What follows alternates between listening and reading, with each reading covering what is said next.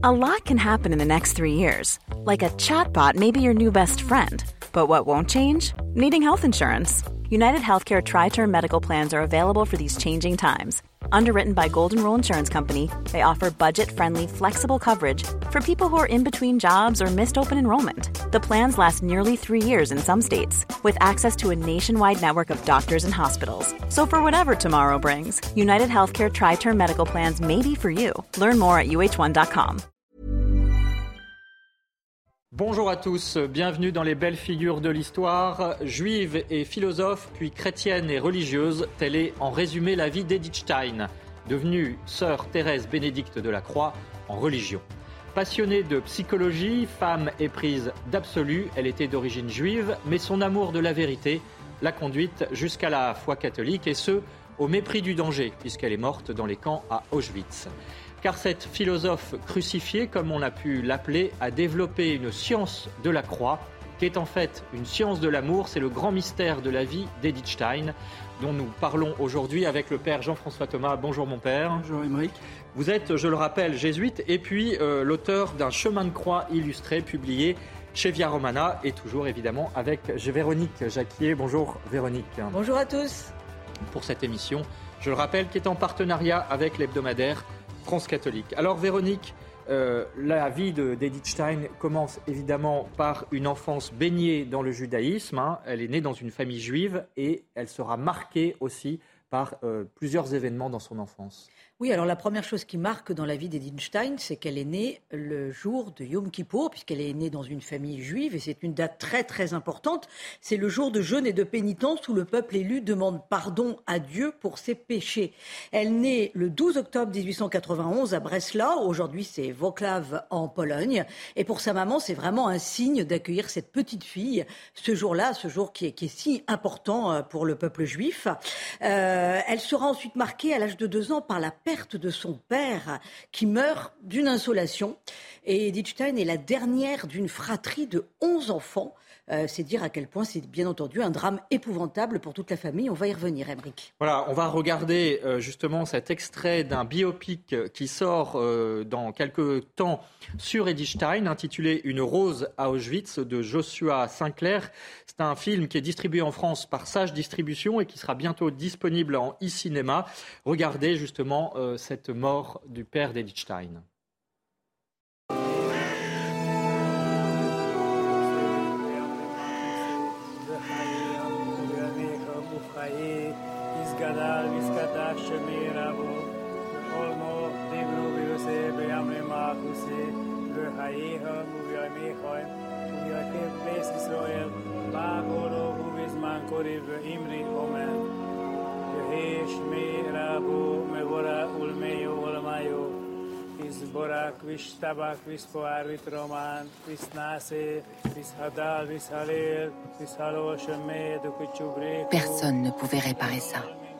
Personne sur Terre.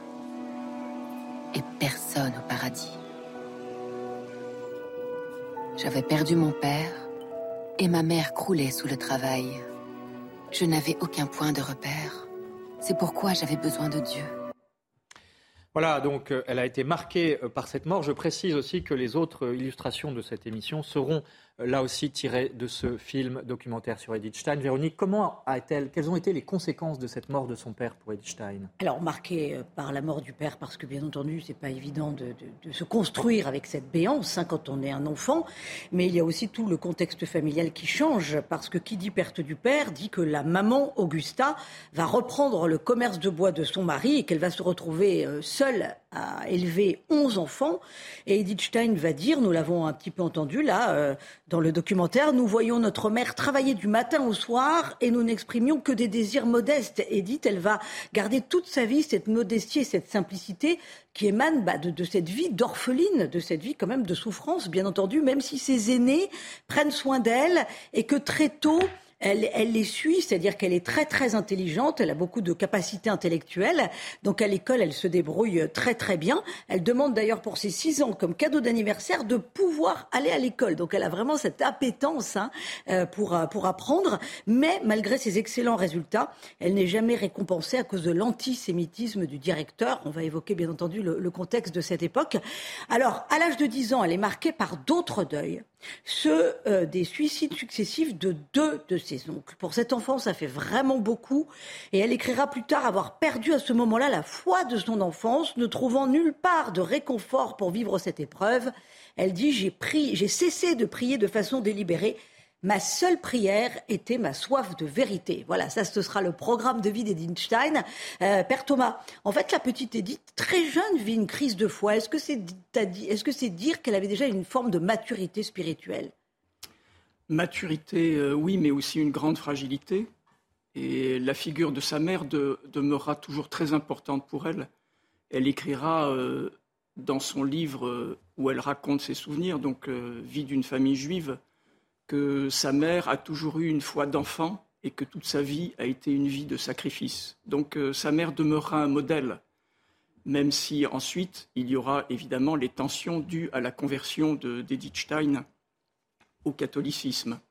Mais on voit, euh, on voit bien que Edith Stein, même lorsqu'elle est très éloignée euh, du domaine religieux, demeure travaillée par une soif d'absolu, même si elle n'est pas encore capable de remettre des mots sur cet absolu. Alors on va y revenir bien sûr, mais juste avant, rappelez-nous le contexte de l'époque. Hein. Véronique nous disait effectivement cette montée de l'antisémitisme. Nous sommes en Allemagne à la fin du 19e, au début du 20e. Euh, voilà, quel est le contexte à, à cette époque-là? Alors c'est le contexte d'un empire allemand qui est relativement récent, mais qui désire euh, renouer avec la tradition du Saint-Empire euh, romain germanique. Elle visitera un jour la cathédrale de Francfort, qui était le lieu du couronnement. Euh, Il se trouve derrière nous. Voilà, des, empereurs euh, du Saint-Empire euh, romain germanique.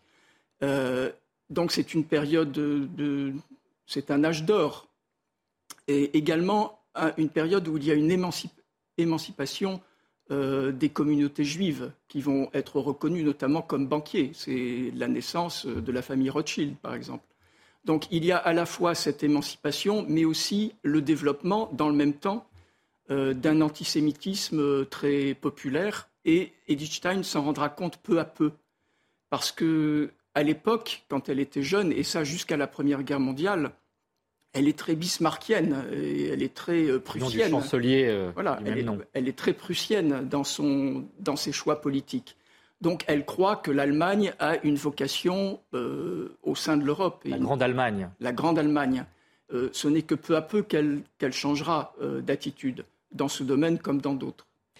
Est-ce qu'on peut dire qu'il y a un bouillonnement religieux à cette période également? Alors peut-être plus tardivement euh, quand elle est adolescente, mais qui fait qu'autour d'elle, un certain nombre de gens euh, se posent vraiment des questions spirituelles. Oui, bouillonnement religieux qui suit une période de persécution euh, contre le catholicisme.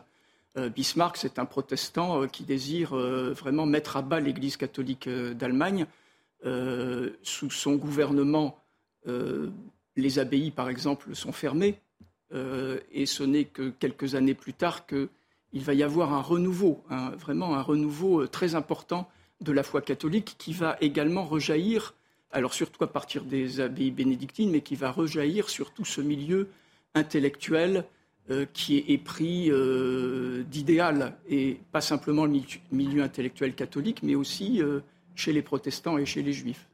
Alors, vous nous parlez de ce bouillonnement intellectuel, justement, Véronique vous nous avez dit donc que euh, Edith Stein avait cette soif de vérité en elle. C'est cela qui va la conduire à la philosophie? Ma seule prière était ma soif de vérité. Oui, effectivement, elle va s'engager sur un chemin de, recherche euh, en empruntant euh, voilà, celui de, la philosophie. C'est d'abord la découverte à 22 ans des écrits d'Edmund Husserl, le père de la phénoménologie.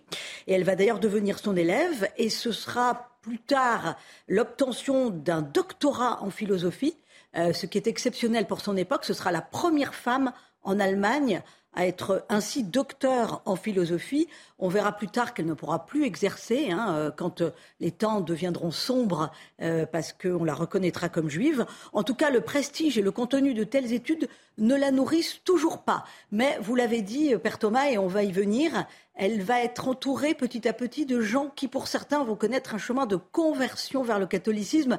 Alors expliquez-nous, là encore, ce contexte intellectuel. Et puis, qu'est-ce que la phénoménologie? Alors là, vous posez des questions qui sont euh, plus que complexes, notamment en ce qui concerne la phénoménologie. Mais j'en dirai un mot, évidemment. Euh, oui, c'est tout un milieu euh, qui est un milieu très curieux de tout et qui désire du changement. donc, avant d'être la disciple préférée de Husserl, elle a commencé par la psychologie. Et on voit bien que, y compris dans ses études de philosophie, elle reste très marquée par ses études de psychologie, puisque sa thèse portera sur l'empathie. Mm. L'empathie qui aujourd'hui est très à la mode. Eh bien, elle a écrit sa thèse sur l'empathie et elle mettra aussi en pratique cette empathie, alors qu'elle n'a pas encore soutenu sa thèse, euh, en soignant les, blessés de la Première Guerre mondiale. Donc elle se retrouve dans un milieu qui est un milieu euh, essentiellement masculin à l'université, notamment à l'université de Göttingen, euh, et aussi ensuite dans d'autres universités. Euh, et là, elle lit des amitiés qui sont très fortes, notamment avec euh, de jeunes juifs qui sont soit déjà convertis au christianisme, protestantisme ou catholicisme, soit qui sont sur la voie de la conversion. Mais elle, elle demeure encore très distante. Mais elle regarde avec intérêt, parce qu'elle est habitée par une soif, et puis aussi parce que en tant que jeune universitaire, elle fait des lectures. Et en fait, sa première approche du christianisme, c'est la lecture du Notre Père euh, dans sa traduction de vieil allemand. Euh, et là, elle est bouleversée par cette prière. Et ensuite, des lectures, et notamment Saint Augustin. Alors, elle est encore évidemment tout à fait euh, distante, elle, n'en est pas au point de, se convertir, mais elle est marquée par, par ces messages qu'elle peut, qu'elle peut recevoir dans ces textes. Alors, un mot sur la phénoménologie. phénoménologie. Pour nos, téléspectateurs.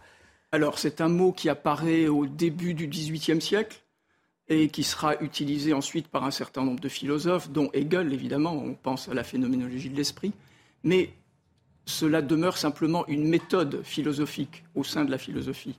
Il faut attendre Husserl pour que la phénoménologie devienne, en fait, la philosophie en tant que telle. Alors, le phénomène, c'est ce qui apparaît, et la phénoménologie, donc, va s'intéresser à la pensée qui euh, s'applique à la conscience et qui s'applique aussi à l'expérience vécue. Donc, pour la phénoménologie, euh, c'est la conscience euh, qui, qui fait naître le phénomène. Et la conscience est toujours conscience de quelque chose. Donc, ceci pour résumer très brièvement, parce que c'est une philosophie, c'est un système qui est très complexe. Mais donc, c'est un système philosophique qui se veut être un peu une voie médiane entre l'idéalisme qui triomphait, notamment avec Hegel, et l'empirisme. C'est une voie médiane, mais qui fait bien évidemment euh, tout à fait le sacrifice de la métaphysique et le, le, sacrifice aussi euh, du religieux. Et c'est sans doute cela qui peu à peu, euh, va laisser insatisfaite Edith Stein, qui, au départ, est évidemment une disciple de la phénoménologie et la plus brillante du cercle. Mais donc, euh, ce qu'on peut dire, c'est que quand même, à un moment donné, à travers cette soif de la vérité, elle a aussi perdu la foi en parallèle. Hein, sa foi juive. Est-ce qu'il fallait dans son itinéraire, on va reparler de sa conversion après, euh, après la publicité, mais euh, est-ce qu'il fallait cette étape finalement euh, de, pour se déprendre de, de, de, son, de sa foi juive pour ensuite basculer dans le catholicisme? Alors il fallait sans doute faire le vide, oui, parce qu'à partir du vide ensuite il est plus facile de refaire un plein. il y a une sorte de purification.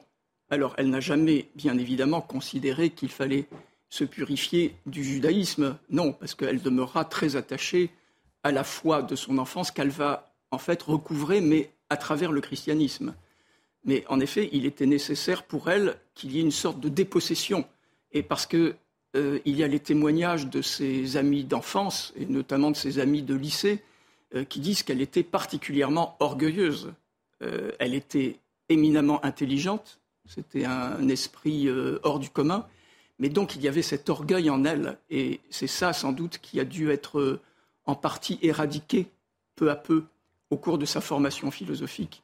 Mais est-ce qu'on peut dire que euh, cette soif de la vérité, qui en quelque sorte constitue un peu le fil rouge de sa vie, hein, on va le voir euh, pour la, suite, mais euh, pourquoi est-ce que finalement, à un moment donné, l'intelligence ou la philosophie ne lui suffit plus dans cette quête de vérité? Ça ne lui suffit plus parce qu'elle ne pouvait pas se contenter d'une vérité abstraite aussi brillante soit-elle, et la phénoménologie, c'est un système en effet qui est très attirant et très brillant.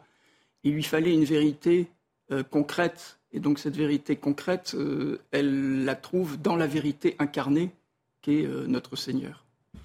Alors, on va voir cela juste après quelques instants de publicité pour la conversion finalement, effectivement, le chemin de conversion d'Edith Stein, qui deviendra sœur Thérèse Bénédicte de la Croix en rentrant au Carmel. On voit cela dans un instant, vous restez avec nous. De retour dans les belles figures de l'histoire, nous parlons de la figure d'Edith Stein, une juive convertie au catholicisme, entrée en religion et morte à Auschwitz. Alors, euh, Véronique, justement, parlons de cette conversion d'Edith Stein. Comment en est-elle venue à adopter, à adhérer à la foi catholique? Alors cela s'est fait en plusieurs étapes, d'une façon finalement euh, extraordinairement simple, hein, avec de jolis symboles.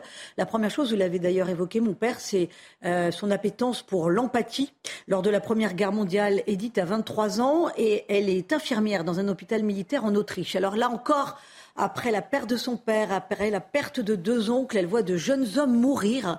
Et elle se demande euh, comment comment finalement partager la souffrance et la douleur de, ces jeunes personnes?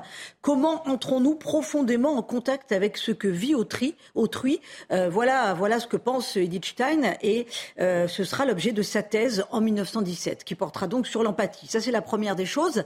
C'est encore une fois la confrontation avec, avec la mort, avec ce qu'elle représente de d'incompréhensible quand elle touche de jeunes personnes. La seconde, c'est que Edith est très amie avec euh, une personne qui s'appelle Adolphe Reinhardt, qui est un disciple de Husserl, et elle est amie aussi avec son épouse Anna. Euh, or, Adolphe s'est converti au protestantisme, et il avoue d'ailleurs très humblement que pour lui, euh, parti du judaïsme, le protestantisme est une étape sur le chemin qui va le mener jusqu'au catholicisme. Et Edith fréquente de plus en plus de chrétiens dans le cercle des philosophes. et puis, ce qui va profondément la marquer, c'est le témoignage de foi d'une femme venue prier et se mettre à genoux dans la cathédrale de Francfort. Euh, une simple prière devant le Saint-Sacrement. Donc déjà, elle se dit mais qu'est-ce qui se passe? Comment peut-on se mettre à genoux comme ça dans une église? Elle est bluffée donc par, par, le fait de ressentir comme une présence et puis elle est bluffée aussi par le fait qu'on puisse s'arrêter dans une église pour simplement prier, ce qui n'existe pas dans une synagogue. On ne se réunit euh, que pour des offices. Et puis euh, la mort au front en 1917 de son grand ami Adolf Reinhardt euh, va là encore l'aider à se mettre sur un chemin de conversion. Pourquoi? Parce qu'elle va aider sa veuve, Anna, à classer les papiers et elle va être incroyablement surprise par la dignité de la foi de cette veuve. Les Reinhardt avaient été baptisés quelques mois auparavant. Euh, ce fut ma première rencontre avec la croix, avec la force divine de ceux qui la portent. Là encore, elle est vraiment bluffée. Elle se dit, mais qu'est-ce qui se passe chez ces catholiques pour qu'ils accueillent euh, la foi avec tant de dignité? Et donc, elle devient chrétienne de cœur. Voilà, voilà le début du chemin d'Edith Stein vers la conversion au catholicisme. Et c'est à ce moment-là que euh, se produit aussi la découverte d'une grande sainte, Sainte Thérèse d'Avila. On regarde euh, ce nouvel extrait d'une rose à Auschwitz, euh, distribué en France par Sage Distribution, sur la vie d'Edith Stein. Regardez. Le Christ n'a pas de corps ici-bas, si ce n'est le vôtre. Pas de main, ni de pieds sur terre, si ce ne sont les vôtres. Vous êtes les yeux avec lesquels il veille avec compassion sur ce monde. Vous êtes les pieds avec lesquels il marche pour faire le bien.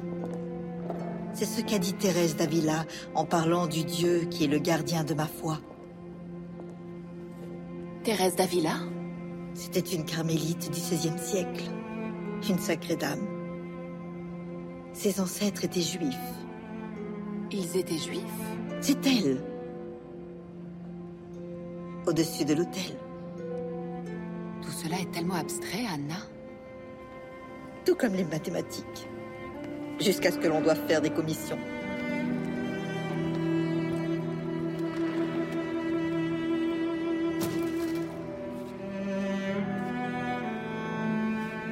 C'était quelque chose d'entièrement nouveau pour moi. En général, les gens se rendaient à la synagogue exclusivement pour le service. Mais voilà que cette dame interrompait ses courses quotidiennes pour venir à l'église, comme si elle rendait visite à un ami cher. Voilà cet extrait d'une rose à Auschwitz, euh, dont sont extraites également les illustrations que vous pourrez découvrir au cours de cette émission. Nous sommes toujours en compagnie aussi du Père Thomas euh, et de Véronique Jacquet. Alors Véronique, est-ce que c'est la découverte de Thérèse d'Avila, de Sainte Thérèse d'Avila et de ses écrits qui a conduit Edith Stein au baptême oui, c'est la deuxième étape. J'ai presque envie de dire que c'est la confirmation dans son chemin de foi, sur son chemin de foi, parce que elle tombe donc par hasard dans la bibliothèque d'une amie sur la vie de Sainte Thérèse d'Avila. Elle est bouleversée. Là est la vérité, dit-elle, et cette vérité devient une présence, la présence du Christ. Alors, euh, Edith demande le baptême. Elle a 30 ans, et dès lors, à partir du moment où elle reçoit le baptême, c'est dire quand même le bouleversement intérieur qu'elle vit. Hein. Vous allez nous expliquer tout cela, Père Thomas.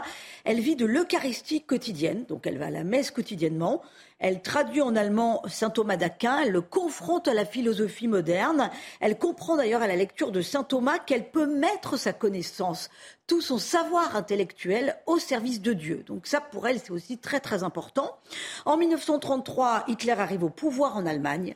Malgré son baptême catholique, elle est toujours reconnue comme juive et donc elle a, interdiction d'exercer, alors que je vous le rappelle, elle est quand même docteur en philosophie, première femme en Allemagne à avoir obtenu un tel titre. Et devant ces longues heures passées en prière devant le Saint-Sacrement, elle comprend que la croix du Christ est désormais posée sur le peuple juif. Elle a vraiment cette intuition très profonde. Ceux qui le comprennent, dit-elle, doivent prendre la croix sur eux. C'est ce que je vais faire. Alors, Père Thomas, euh, il y a deux étapes à analyser. Hein. Effectivement, euh, son amour pour, euh, pour Sainte Thérèse d'Avila, qui l'a fait épouser la croix du Christ, et puis la, façon dont elle se positionne par rapport à la façon qui sera pour elle de prendre sur elle sa propre croix, emportant finalement le peuple juif. Est-ce à dire qu'elle est très lucide sur la montée de la barbarie nazie et sur le sacrifice qui l'attend? Elle fait déjà le sacrifice de sa vie en 1930, c'est-à-dire très tôt. Euh, ceci est dû justement à ce passage par la conversion. Il y a une étape dont vous n'avez pas parlé qui est aussi très importante, c'est en 1919, c'est-à-dire à la sortie de la Première Guerre mondiale. Elle découvre les exercices spirituels de Saint Ignace et elle fait la grande retraite de 30 jours. Or, elle n'est pas encore catholique. Donc cela la remue, parce que c'est se donner totalement au Christ quand on passe par les exercices euh, spirituels. Et vous savez de quoi vous parlez, parce que vous êtes jésuite, je le rappelle. Mais donc, euh, ces étapes, euh, elles sont simplement le couronnement de ce qui est présent en elle depuis son enfance. Il y a au sein du peuple juif, je pense au sein de tout juif, cette intuition de la présence d'un sacrifice possible euh, du jour au lendemain, selon les circonstances, euh, selon les époques. Donc ce qu'elle va vivre euh, peu à peu, en découvrant aussi l'évolution politique de son pays, c'est que, eh bien, elle est faite pour le martyr et elle est faite pas simplement pour donner sa propre vie, mais pour donner sa propre vie pour les autres, pour essayer de sauver les autres. Et c'est ce qu'elle fera, c'est ce qu'elle essaiera de faire euh, jusqu'au bout, jusqu'au bout. C'est se donner, mais aussi pour le salut, comme elle le dit, de son peuple et pour le salut du peuple juif. Expliquez-nous aussi euh, cette découverte de Sainte Thérèse d'Avila. En quoi est-ce que ça a constitué un des déclics dans euh, sa démarche vers le baptême catholique Je rappelle, parce qu'effectivement ça a été noté tout à l'heure, que Sainte Thérèse d'Avila était aussi issue d'une famille juive hein, à l'époque, effectivement, euh, le XVIe siècle, c'est conversos hein, qui sont passés euh, du judaïsme au catholicisme. Oui, alors le grand-père paternel de Sainte Thérèse d'Avila était un marane. D'ailleurs, il a été euh, à un moment donné puni, il a dû faire une pénitence parce qu'il continuait à pratiquer le judaïsme en secret. Quoi qu'il en soit, les parents de Sainte Thérèse d'Avila, eux, étaient des catholiques très convaincus et l'ont toujours éduquée notamment dans le culte euh, des martyrs et des saints. Donc, le, comment dire, euh, l'illustration familiale est un peu différente de celle d'Edith parce que Sainte Thérèse d'Avila n'a pas vécu dans une famille juive euh, pratiquante. Mais en tout cas, chez Sainte Thérèse d'Avila, on trouve également un parcours un peu semblable. Certes, elle a toujours été catholique et quand elle entre en religion, elle désire faire de son mieux. Mais il y a une sorte de médiocrité dans laquelle elle vit euh, qui la rend insatisfaite. Et on retrouve exactement la même chose chez Edith Stein. Et puis toutes les deux, ce sont des femmes fortes, évidemment. Edith Stein, euh, c'est la femme forte de l'Ancien Testament. Euh, c'est la Judith, l'Esther. D'ailleurs, elle, parle, elle, elle, se comparera un peu à Esther. Hein, Reine Esther. Voilà. et Sainte Thérèse d'Avila, c'est la femme forte du XVIe siècle. Alors, il y en a eu d'autres, évidemment. Mais donc ce sont deux caractères bien trempés, des caractères qui sont aussi euh, bon, avec leur euh, rugosité et qui peu à peu vont être assouplis par euh, cette familiarité avec le Christ. Ce qu'il faut souligner aussi, c'est que cette conversion d'Edith Stein a supposé une rupture, une certaine forme de rupture avec sa famille, avec sa mère notamment, qui n'accepte pas sa conversion. Sait-on comment elle a vécu cette, ce passage certainement douloureux? Alors c'est un passage en effet très douloureux d'autant plus qu'une de ses sœurs, Rosa, va la suivre également au Carmel.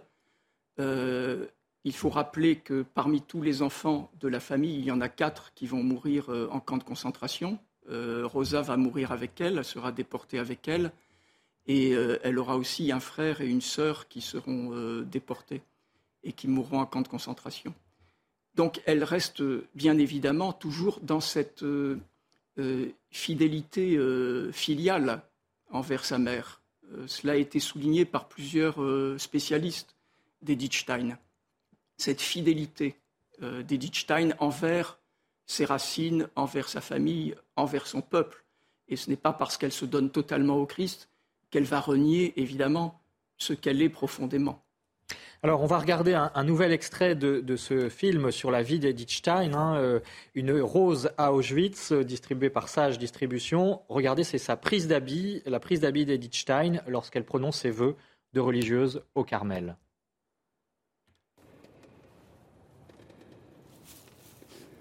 Moi, Edith Stein, je promets d'observer pendant toute ma vie le Saint Évangile de notre Seigneur, Jésus-Christ, en vivant dans l'obéissance, la pauvreté et la chasteté jusqu'à la mort.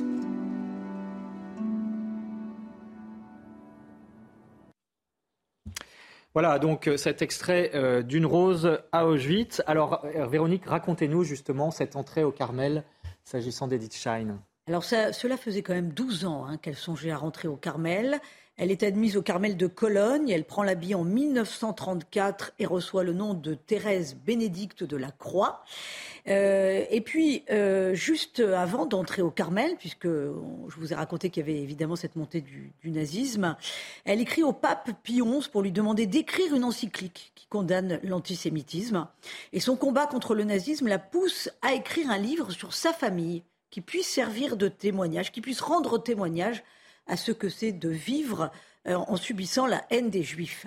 En 1938, c'est la nuit de cristal en Allemagne où des centaines de synagogues sont incendiées et elle ne veut pas faire courir euh, de risques à sa communauté euh, et elle donc elle, parle pour le, elle part pour le Carmel d'Echt aux Pays-Bas avec sa sœur qui vous l'avez dit Rosa s'est aussi convertie au catholicisme. Alors ensuite face à l'étau de la barbarie qui se resserre, elle demande à sa supérieure de s'offrir en sacrifice au sacré cœur de Jésus pour la paix véritable. Il va falloir nous expliquer, Père Thomas, de quoi il s'agit. Le 9 juin 1939, elle rédige son testament où elle implore le Seigneur de prendre sa vie pour la paix du monde et pour le salut des Juifs. Et puis en juillet 42, les évêques euh, catholiques euh, hollandais protestent contre la persécution des juifs. Un télégramme est lu dans toutes les paroisses ainsi que dans tous les temples protestants. Et donc par mesure de répression, qu'est-ce qui se passe? Eh bien les nazis arrêtent tous les juifs baptisés de Hollande. Ils seront 1200, 1200 personnes dont Edith Stein et sa sœur Rosa. Et à partir de là, tout va très vite. Euh, d'abord le camp de Westerbork et puis ensuite le convoi arrivera le 9 août à Auschwitz et Edith et sa sœur vont périr avec 522 autres juifs dans les chambres à gaz. alors, Père Thomas, expliquez-nous justement, là encore, cette notion d'offrande, d'offrande de sa vie, mais aussi pour le peuple juif, de, cette offrande au Sacré-Cœur de Jésus. Cette offrande n'a rien de très de très original, j'allais dire. C'est une offrande que normalement toute euh, carmélite, euh, toute religieuse consacrée, euh, contemplative, fait. Mais évidemment, chez elle, ça prend une dimension très particulière. vous retrouvez le même type d'offrande, par exemple, chez un homme comme Charles de Foucault, qui a le désir d'être martyr.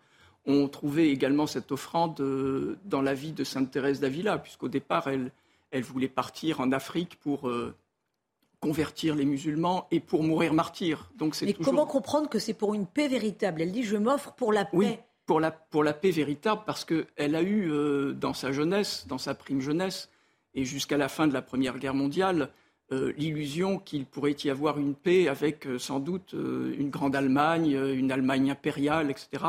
Elle est tombée de très haut. Et euh, dans les années qui ont suivi la Première Guerre mondiale, elle a essayé de chercher une autre paix qui n'était pas cette fois une paix politique. Et elle trouve la paix que donne le Christ. Lorsque le Christ donne sa paix, on sait très bien que ce n'est pas la paix du monde. Donc lorsqu'elle parle de paix véritable, euh, c'est une paix qui n'a rien à voir avec euh, l'absence de guerre.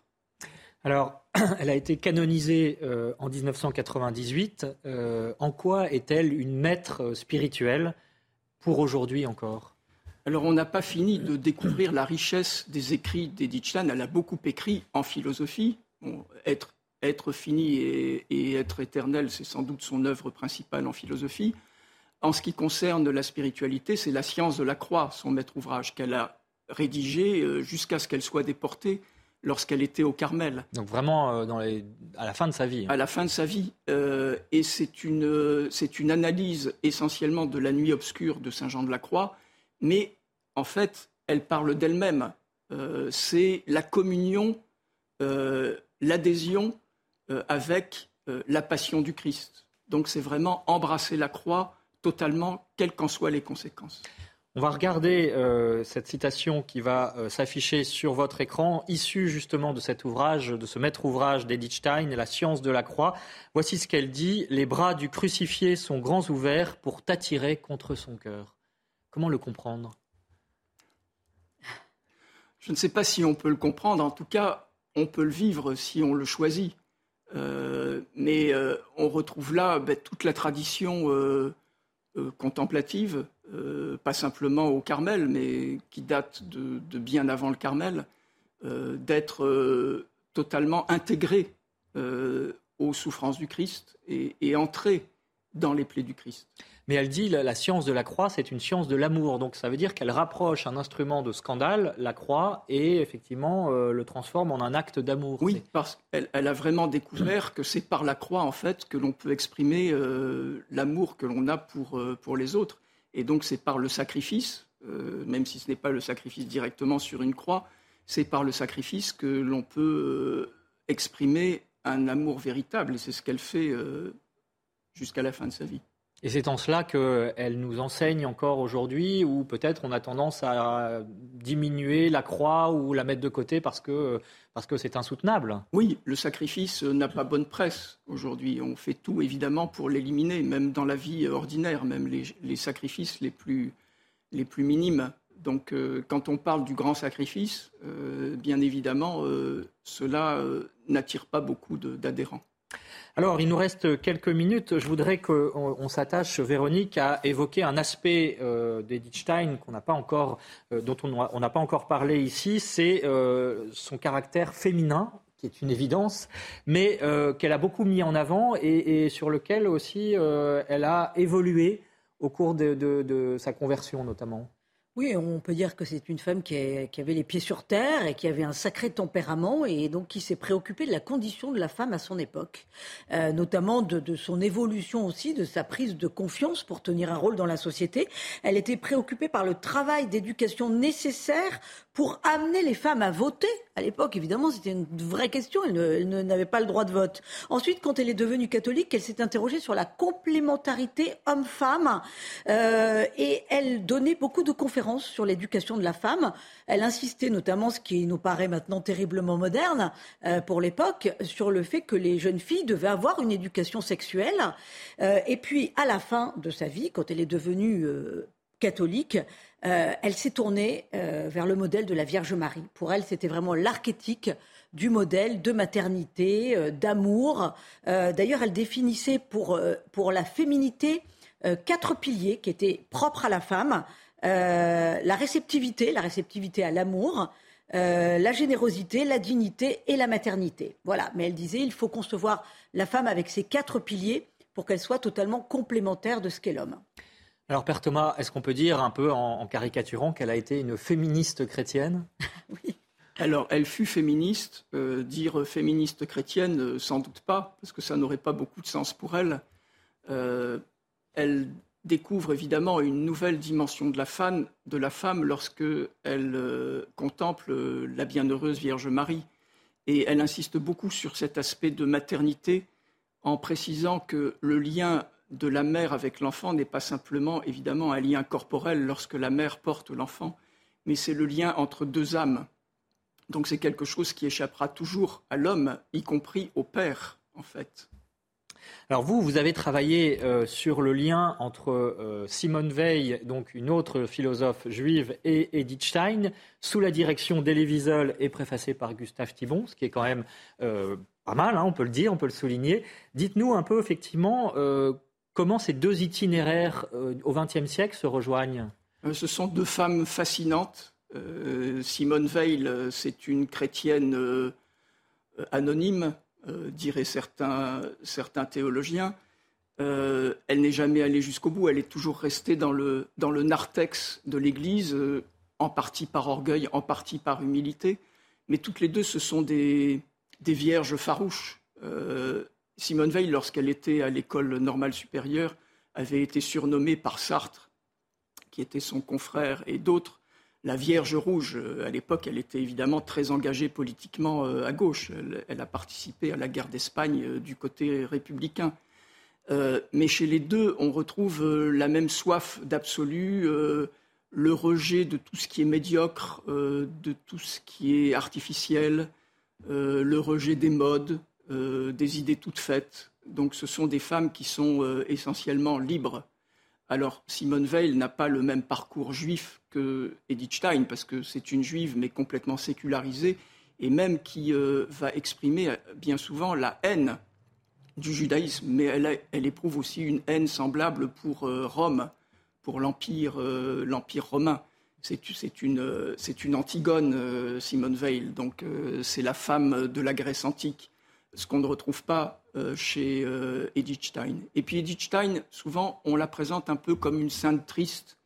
Alors c'est vrai que, notamment sur les photos, elle n'apparaît pas comme très joyeuse. Non, c'est une sainte qui est grave, parce que l'heure était grave, et toute heure est grave. Véronique, que faut-il lire, ou en tout cas des conseils de lecture euh, que vous pourriez nous donner pour mieux découvrir cette figure étonnante d'Edith Stein Eh bien, bien entendu, ses ouvrages, euh, à commencer par La puissance de la croix chez Nouvelle Cité. Il y a aussi La crèche et la croix, très belle réflexion hein, justement sur Noël et le lien avec la croix euh, chez Adselem. Marion Lucas a écrit un très bel ouvrage aussi consacré à Edith Stein, Le mystère d'une belle âme. Ça, c'est chez Artege. Euh, une biographie de référence, celle d'Elisabeth de Miribel, euh, comme l'or purifié par le feu Edith Stein, une, une œuvre qui a été rééditée, un ouvrage pardon, qui a été réédité en 2012 au CERF. Alors le film de Sage Distribution, bien entendu, dont on a vu les extraits dans l'émission Une rose Extrait exclusif, hein, je tiens à le préciser. Voilà, voilà, extrait exclusif. Et le film va sortir le 21 avril prochain. Euh, sans oublier, bien entendu, euh, France catholique, qui chaque semaine vous propose des vies de saints que vous pouvez retrouver sur france-catholique.fr. Voilà, merci beaucoup Véronique. Merci Père Thomas d'avoir éclairé, contribué à éclairer cette belle figure qu'est Edith Stein. Euh, quelques mots pour terminer, pour vous dire qu'elle est fêtée le 9 août au calendrier et que également, euh, on l'a dit, elle a été canonisée en 1998 donc par le pape Jean-Paul II. C'était alors la première juive convertie à être déclarée sainte. Elle est aussi la copatronne de l'Europe. Et puis cette citation euh, tirée d'Edith Stein pour terminer, Dieu est la vérité, qui cherche la vérité cherche Dieu, qu'il en soit conscient ou non. C'est une lettre qui date de 1900. 38. Merci d'avoir suivi cette émission. Merci à Martin Guillard et à la réalisation de cette émission. Et puis à suivre également demain à 13h, Enquête d'esprit, nous parlerons de la croix, puisque nous approchons de la Semaine Sainte et de Pâques, la croix dans l'art à travers les siècles. Ce sera donc à suivre à partir de 13h. L'info continue sur CNews.